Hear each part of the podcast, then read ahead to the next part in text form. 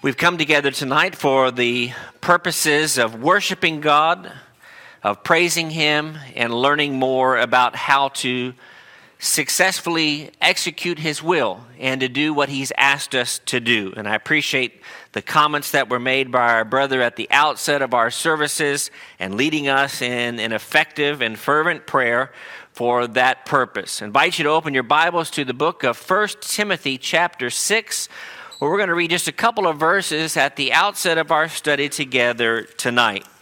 Glad that you're here. We are glad to have visitors with us, and for your presence, we are indeed grateful.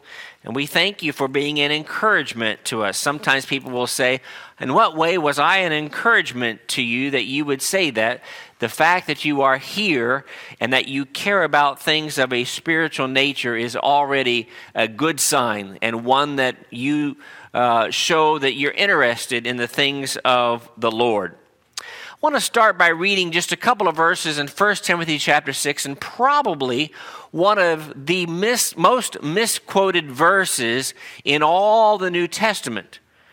I remember years ago playing a trivia game, and it was published by a, a major game company and it actually misquoted 1 Timothy chapter 6, which was a sign that so many people get the statement wrong as rendered in verse 10. But go back to verse 7 to a very Jobesque kind of statement to those of you that are familiar with the story of Job, where he says, Paul writing, we brought nothing into this world, and it is certain we can carry nothing out. It's reminiscent of Job saying, Naked I came into this world, and naked I shall return when this world is over or when my life is over.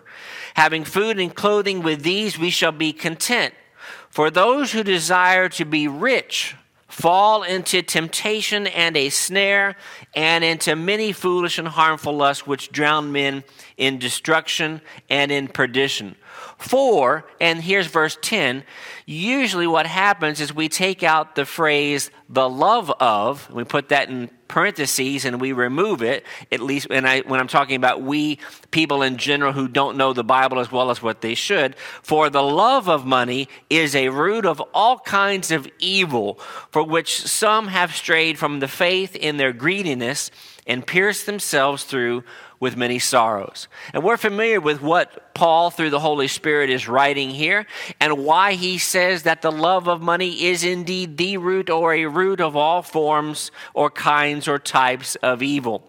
And there are different things that a person could. Uh, expose or study as a result of this text, or when you think about money, when you think about finances. And this is in many ways a part of that study, but not a direct correlation to what's written in 1 Timothy chapter 6.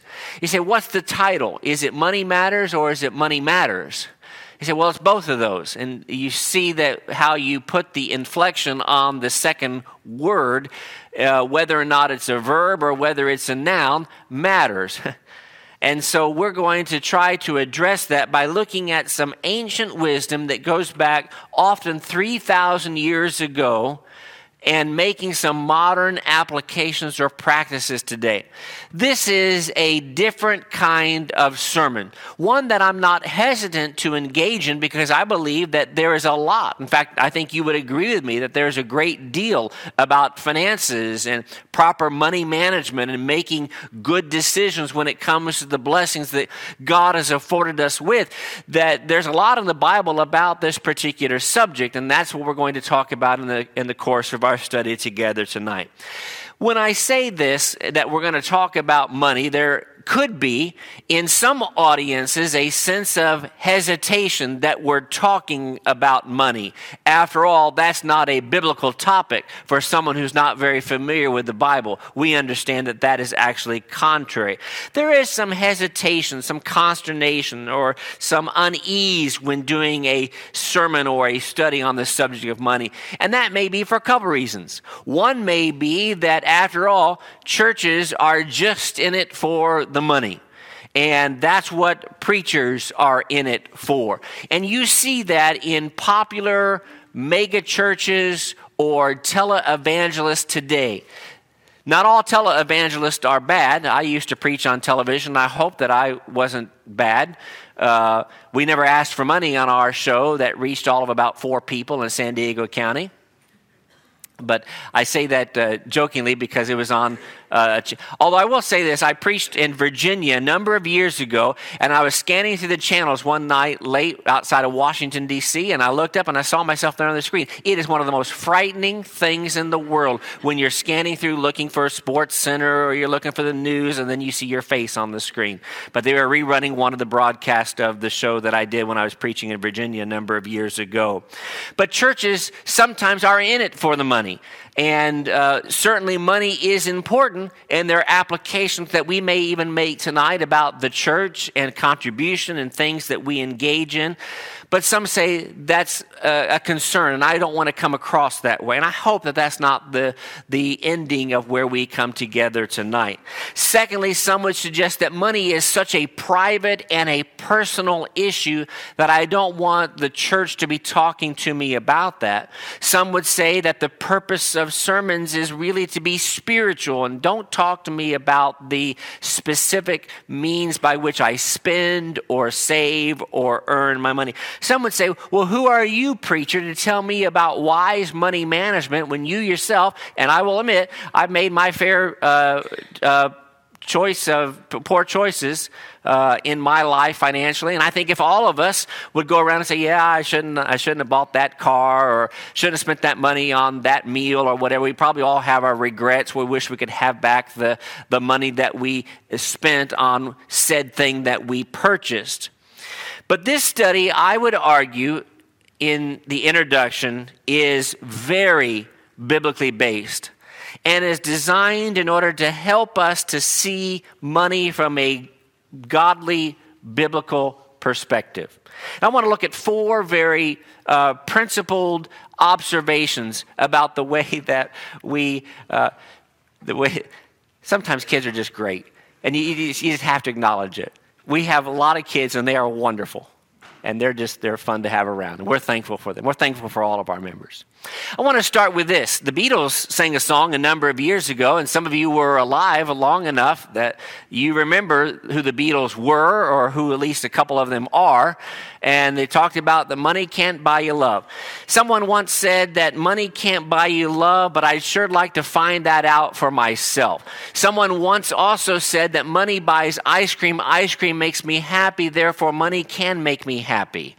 And I suppose there's some truth to that as well. But as with all things, when God communicates to us, He helps us to understand what really matters and what does not matter. And that takes us to the book of Proverbs, where we're going to spend the majority of our time together tonight. We're going to look at maybe six to, to ten different passages in the book of Proverbs, starting here in Proverbs chapter 18. And I want to just read six, seven, eight, nine different verses over the course of our study together when we make these four principled observations. In chapter 18, verse 11, Solomon, who writes from experience, so Solomon was in many ways qualified. One, he's governed by the Holy Spirit and is writing by the Holy Spirit's inspiration, but we know that Solomon was a wealthy man. And he says, I'm here to tell you that money doesn't make you happy. And he says in verse 11, the rich man's wealth is a strong city, and like a high wall, in his own self esteem. If you're reading from the New American Standard, you have a translation that, in my opinion, is maybe a little bit better. A rich man's wealth is his high city, and like a high wall in his own imagination. And I like the word imagination that the New American Standard uses on this particular occasion. Instead, when we read 1 Timothy chapter 6 and other passages, and we pointed out that money can actually cause you many sorrows, 1 Timothy chapter 6, that we'll reference again in just a moment, the incessant desire for money brings many problems. I want to look at five proverbs in the order in which they happen as Solomon writes them, starting in the first chapter. We'll look at them very quickly and then just ask a question or two to make our point. The first of those is in Proverbs chapter 1 and verse 19. So are the ways of everyone who is greedy for gain, it takes away the life of its owners. Greed is an ugly thing. All of us have probably been around someone that is greedy for filthy lucre. Someone that's using the old King James Version, right? Someone who wants more and is never satisfied. And we've got to be cautious especially in the United States, where we are blessed so financially in so many ways that we don't fall into the trap of thinking, I need more, I want more, I must have more. Drop over to chapter 13 and in verse 8 in the text, where Solomon says, The ransom of a man's life is his riches but the poor does not hear rebuke. There's a lot of things you could say about chapter 13 there in verse 8. But simply put, we've got to be cautious with the desire for riches and the desire for more. In the next page of your Bibles, in chapter 15, and in verse 16, better is a little with the fear of the Lord than great treasure with trouble. And you know what happens is when you have more, there are often more troubles. Uh, some of us have rather simple financial statements uh, that make for easy tax filing, and some of you have a little bit more complexity. I don't wish upon anyone what I've heard of some of the horror stories of those who have millions and millions of dollars as to how they go about filing their taxes and settling their estates and dealing with all of their complexities. Some would say, Well, I'd still like to learn how difficult that is, personally for myself. But it is true what is said here in chapter 15, verse 16, and we see it on the news with individuals that have a, a great amount of money, and with it comes a lot of problems and a lot of temptations, and they get themselves into a lot of trouble. In Proverbs chapter 15, verse 27, he who is greedy for gain troubles his own house, but he who hates bribes will live. And finally, here in our list of five that we're looking at here in Proverbs, very late in the book, chapter 28 and in verse 25, he who is of a proud heart stirs up strife, but he who trusts in the Lord will be prospered. So there's a there's a relationship between trusting in God and not trusting what is in my bank account and prosperity. So, this brings us then to this question, which has the obvious answer that we've already given away, and that is Do people who are rich, do people who have lots and lots and lots and lots of money have perfect lives without any problems?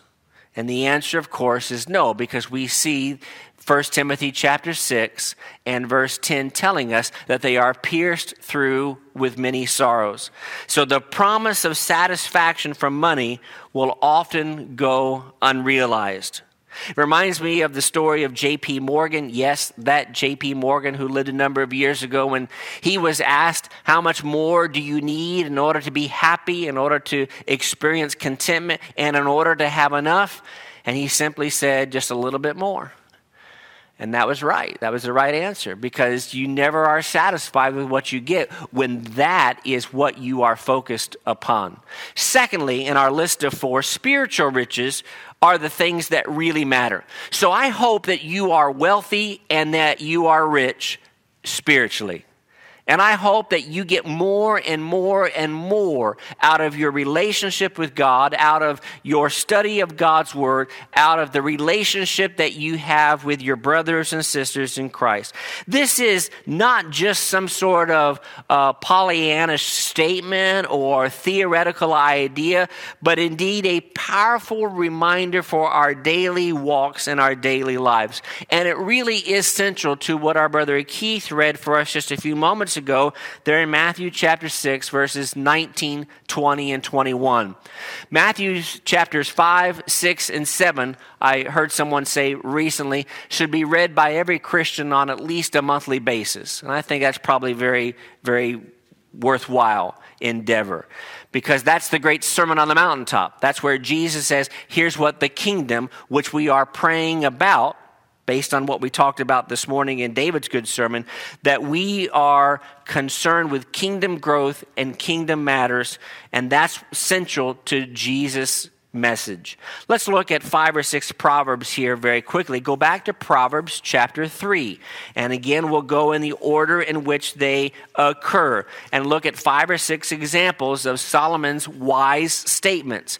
You remember that Solomon, when he was asked, What would you have given to you by the Lord? He says, Wisdom, so that I might govern and discern and make appropriate decisions. And God was pleased with him, and he gave him great wisdom along with the great riches. And the great wisdom is what's found here. Happy is the man who finds wisdom, the man who gains understanding, verse 13. For her proceeds are better than the profits of silver, and her gain than fine gold. Some of the wisest Christians for whom I've had the most respect are individuals who have very little monetarily. That doesn't mean that just because you have a lot that you are unwise. But the fact of the matter is is generally speaking, Christians are people of modest means, and therefore we are focused on the things that matter all the more. Over in chapter 8, in verse 8, 9, and 10, the text says, All the words of my mouth are with righteousness, nothing crooked or perverse is in them. They are all plain in, to him who understands and right to those who find knowledge. Receive my instruction is the advice or the counsel, and not silver, not money, and knowledge rather than choice gold I mean, if you really think about it, if someone says, I'm going to give you an extra 5% wisdom and discernment, or I'm going to give you an extra 5% return on your investments, which would you take? And we as Christians hesitate and or do not hesitate and say, I'll take the extra dose of wisdom because I want to be able to make good decisions for the benefit of the kingdom, for the benefit of my brethren, for the benefit of my Lord, and my obedience to him.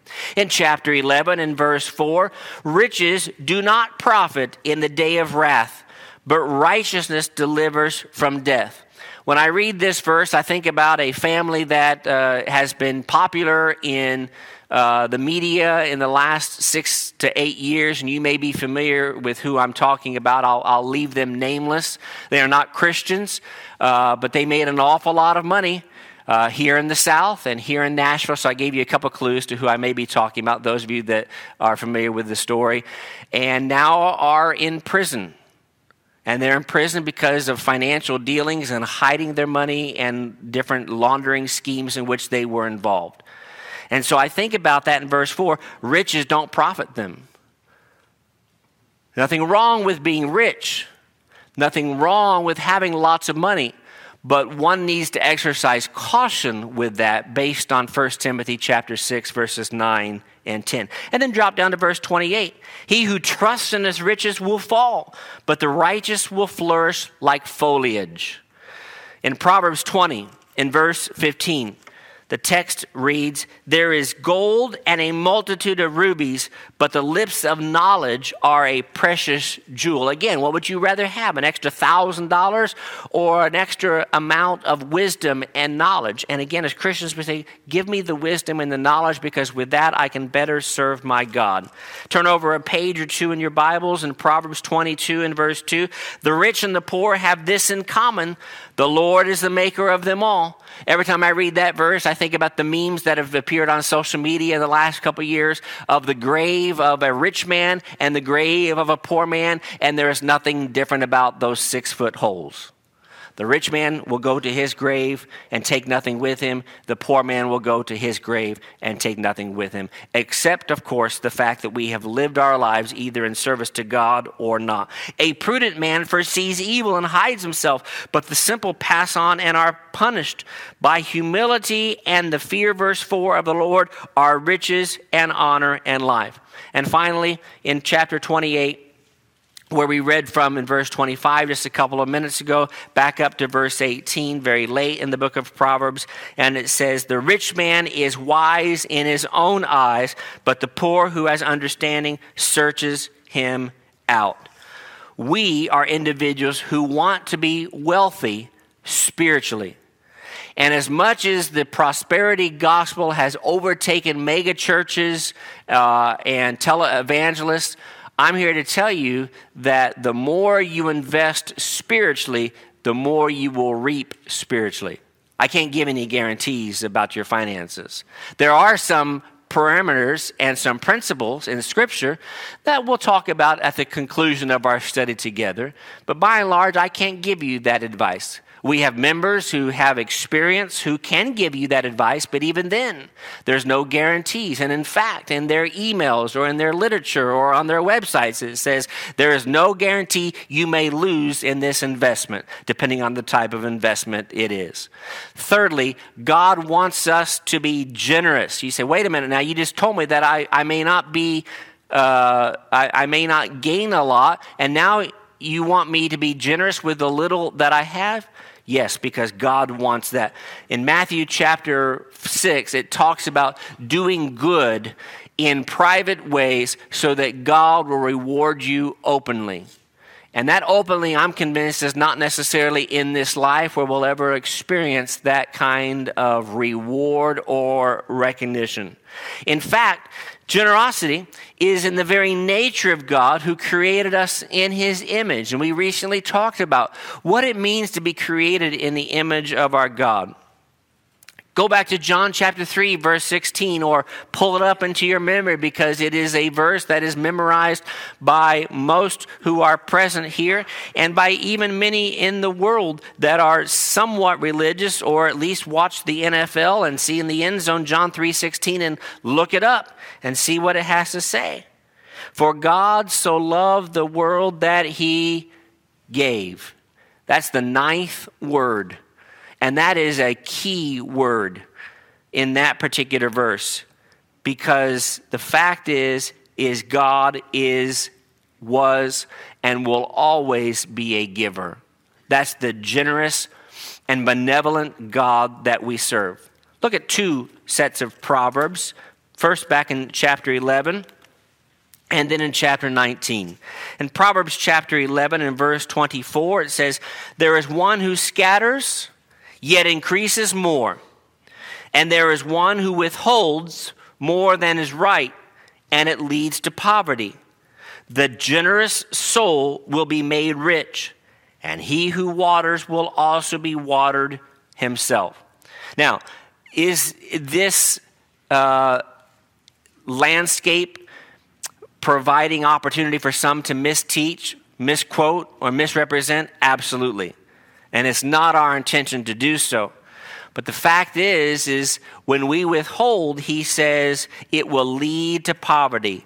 There's a relationship between our generosity and our riches in a spiritual, meaningful way. And that's where we depart from those in the religious world that would teach the idea of a prosperity gospel. Or in Proverbs chapter 19, in verse 7, all the brothers of the poor hate him. How much more do his friends go far from him? He may pursue them with words, yet they abandon him. You know, when you have a lot of riches or you have a lot of things going well for you, you make friends very quickly. But are those friends that last and friends that matter? And the answer is often no. And we won't take the time to go back and read in the New Testament the Gospel of Matthew, but this is where, among other occasions, that Jesus highlights this idea that our blessings in this life, as they have no value in the next, how we use them. And so we accumulate wealth, we accumulate things, we accumulate time. We've got to use them in an appropriate fashion. Which brings us to the fourth and the final observation that I wanted us to make tonight, and that is that God values hard work. It's important to note that work is not the result of sin. Anytime I do a sermon about work or about the idea of putting forth effort or making sacrifices, that we understand that it is not a punishment for sin. Pre sin, prior to sin, God says, I want you to work. Now, the nature of that work became harder as a result, go back and read Genesis chapter 3 and you see that that's illustrated very clearly.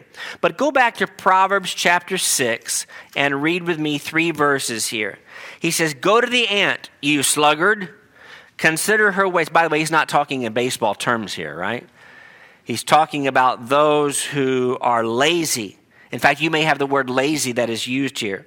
Consider her ways and be wise. Having no captain, overseer, or ruler, she provides her supplies in the summer and gathers her food in the harvest. I have a, a sermon that I've done before where I simply say we need more ants. And you say, wait a minute, I, I try to kill them as much as I can because they get into my pantry and they invade my kitchen in the, in the spring and summer. But we need more spiritual ants.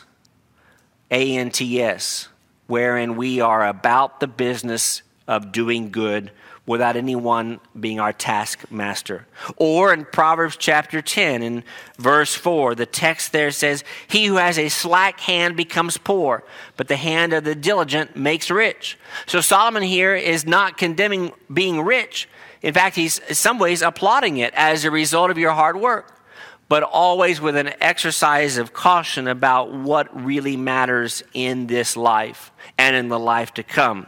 And in the 14th chapter, in verse 23, in all labor there is profit, but idle chatter leads only to poverty. Talk of the lips is the, the literal translation, I'm told there in verse 23, that there is profit in labor. God, it seems to me, values two things in terms of our work one is diligent effort, and one of those is what I would call thought based decisions. Those two things are key in our work and in the way that we go about doing what God has asked us to do. Let me say just one more thing before we get to the conclusion, which is the applications, which is a part of where we've been pushing towards our entire evening together. And that is when we think about God valuing hard work, by thought based decisions, which is the second point that I made in the little box at the bottom right of the previous screen, it means that God wants us to prepare, just like the ants in Proverbs chapter 6, and to think ahead. Proverbs chapter 21 and verse 5 seems to talk about this. The plans of the diligent lead surely to plenty but those of everyone who is hasty surely to poverty. And even if you don't understand all those words, most people in junior high or late elementary school understand that concept. That if you're going to prepare for the future, you have to set something aside. And that's true in a very limited, maybe in the next month or in the year, preparing for a vacation or preparing to buy something big. And it's true when it comes to retirement.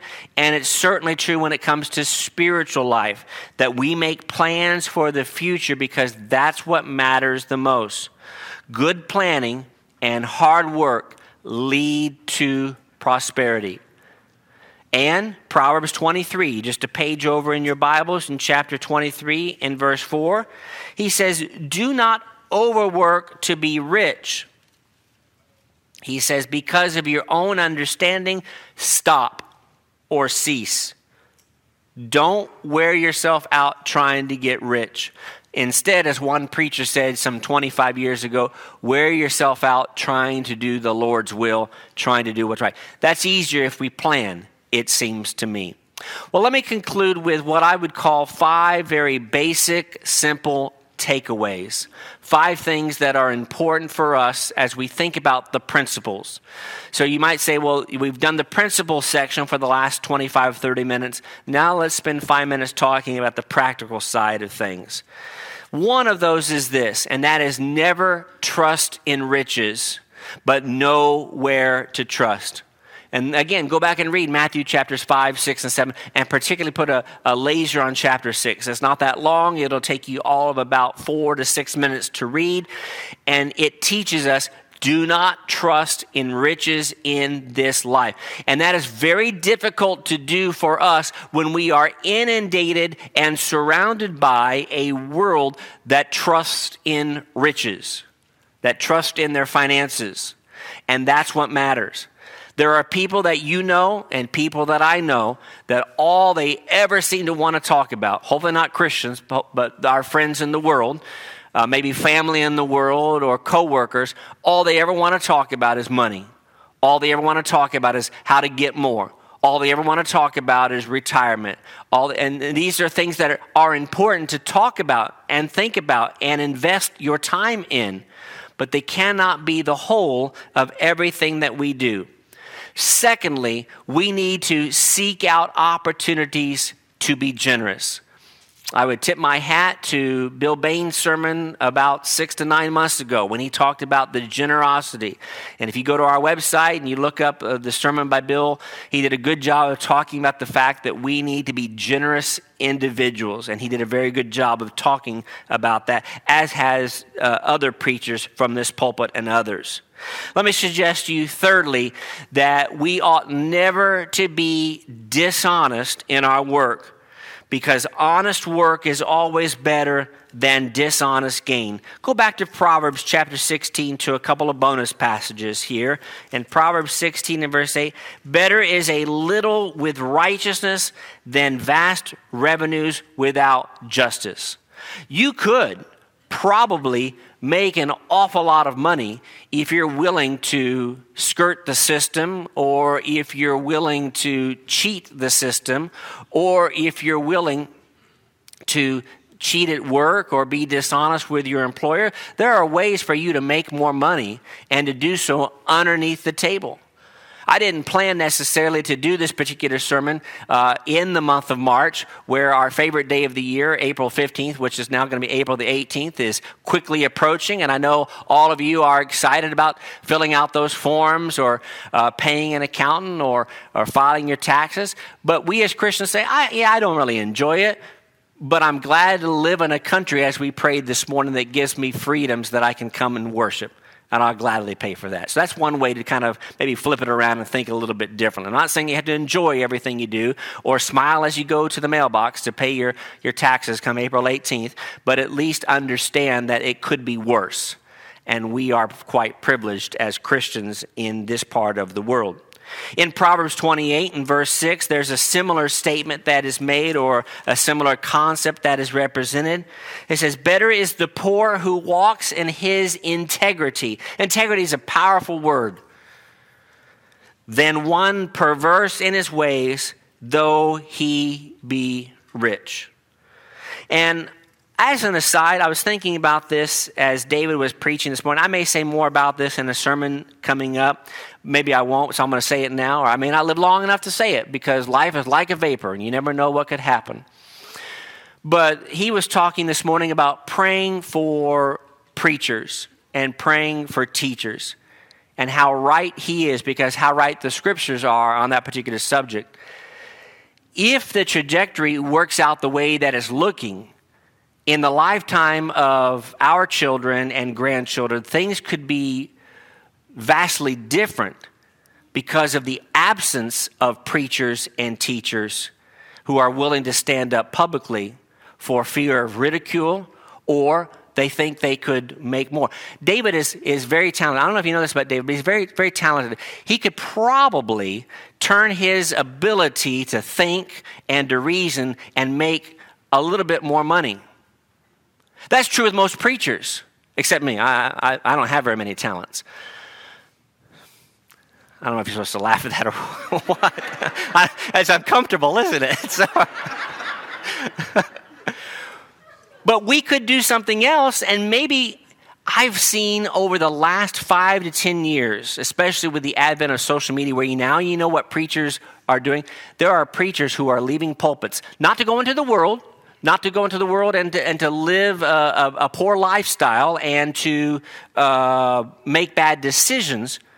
But you know, one of the reasons they're leaving is because of the, the, the work that's involved, the ridicule that comes their way, and sometimes they make more money. And money talks. I'm not suggesting that those that make those decisions are making bad decisions. They have to answer for themselves and provide for their families in the way that's appropriate for them.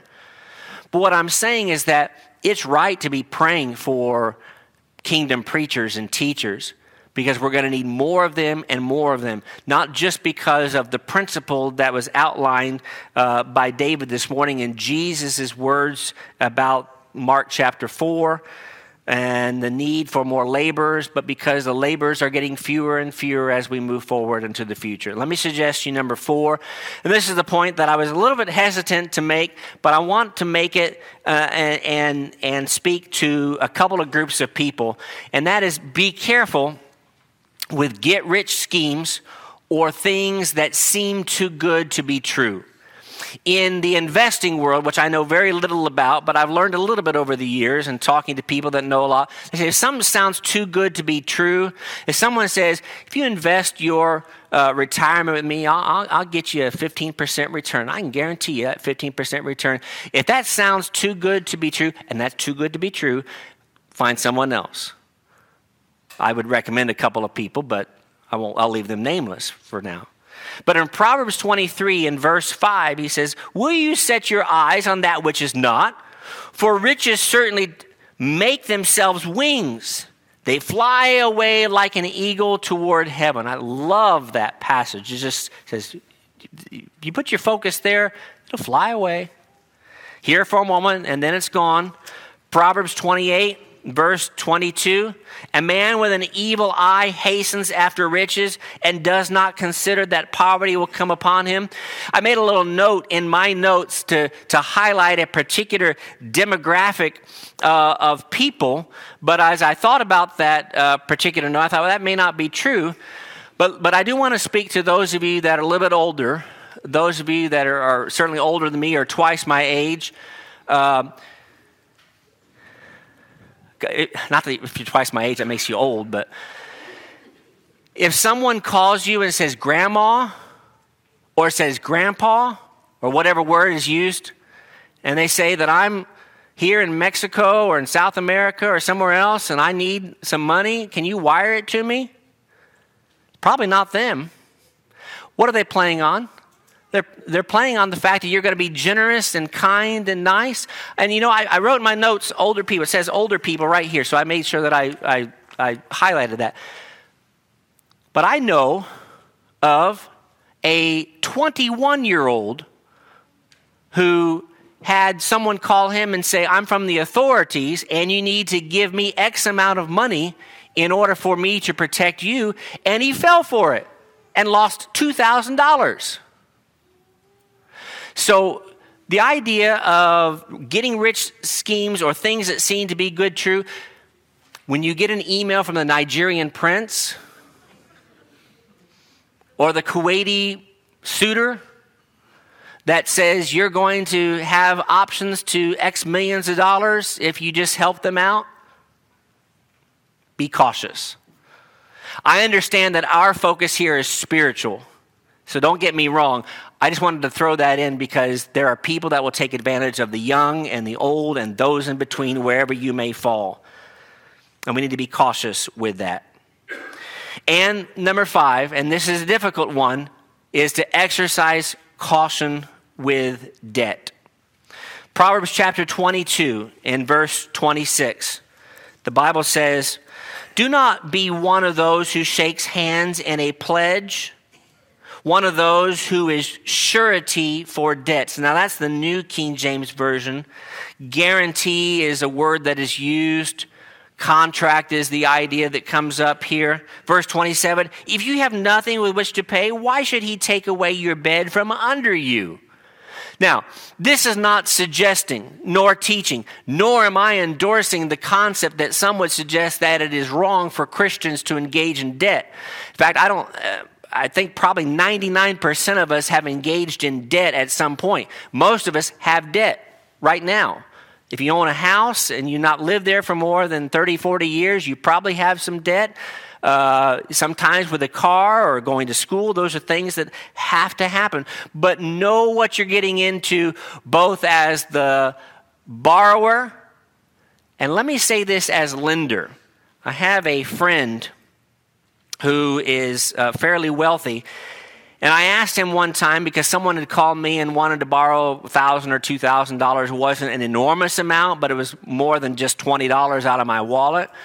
And he says, Leland, just keep in mind, What do you want more, uh, your friend or your money? Because you're going to lose one of them. And you know what? He was right. I kept the friend. So just be careful with lending. Someone says, I'm not going to lend. I'll, I'll, give you the $100, but I'm not going to loan you the $100. That probably is a little bit smarter. And again, I'm not trying to go out of the bounds of preaching spiritual things. I'm just throwing this in because of comments that I've heard, and I can see heads nodding in an affirmative that they understand, yeah, been there, done that. So just be cautious as both the borrower and the lender.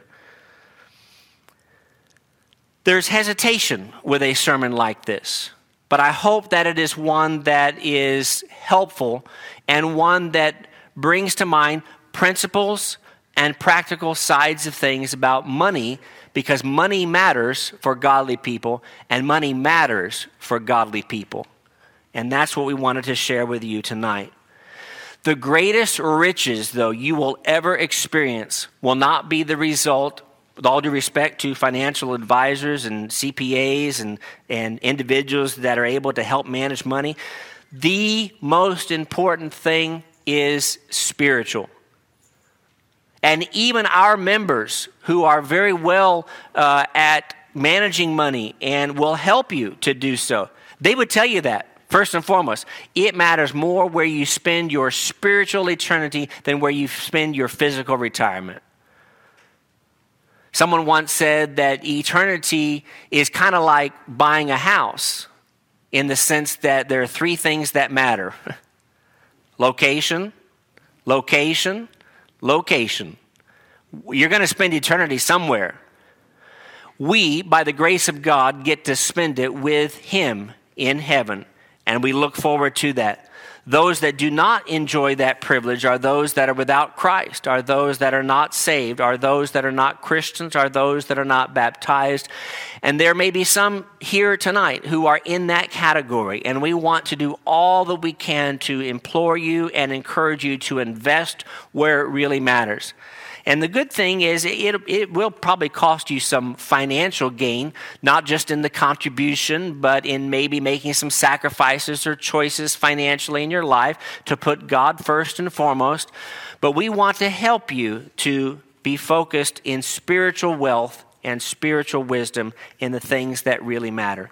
If you are a child of God and you've already made the choice to serve Him, to be baptized, and you did that maybe a year ago or 10 years ago or maybe 30 years ago, whatever it may be, and you say, I need to make some sort of correction in my life for my spiritual financial welfare, then we would love to help you and to be there to support you. If we can help in any way, let us know while we stand and while we sing.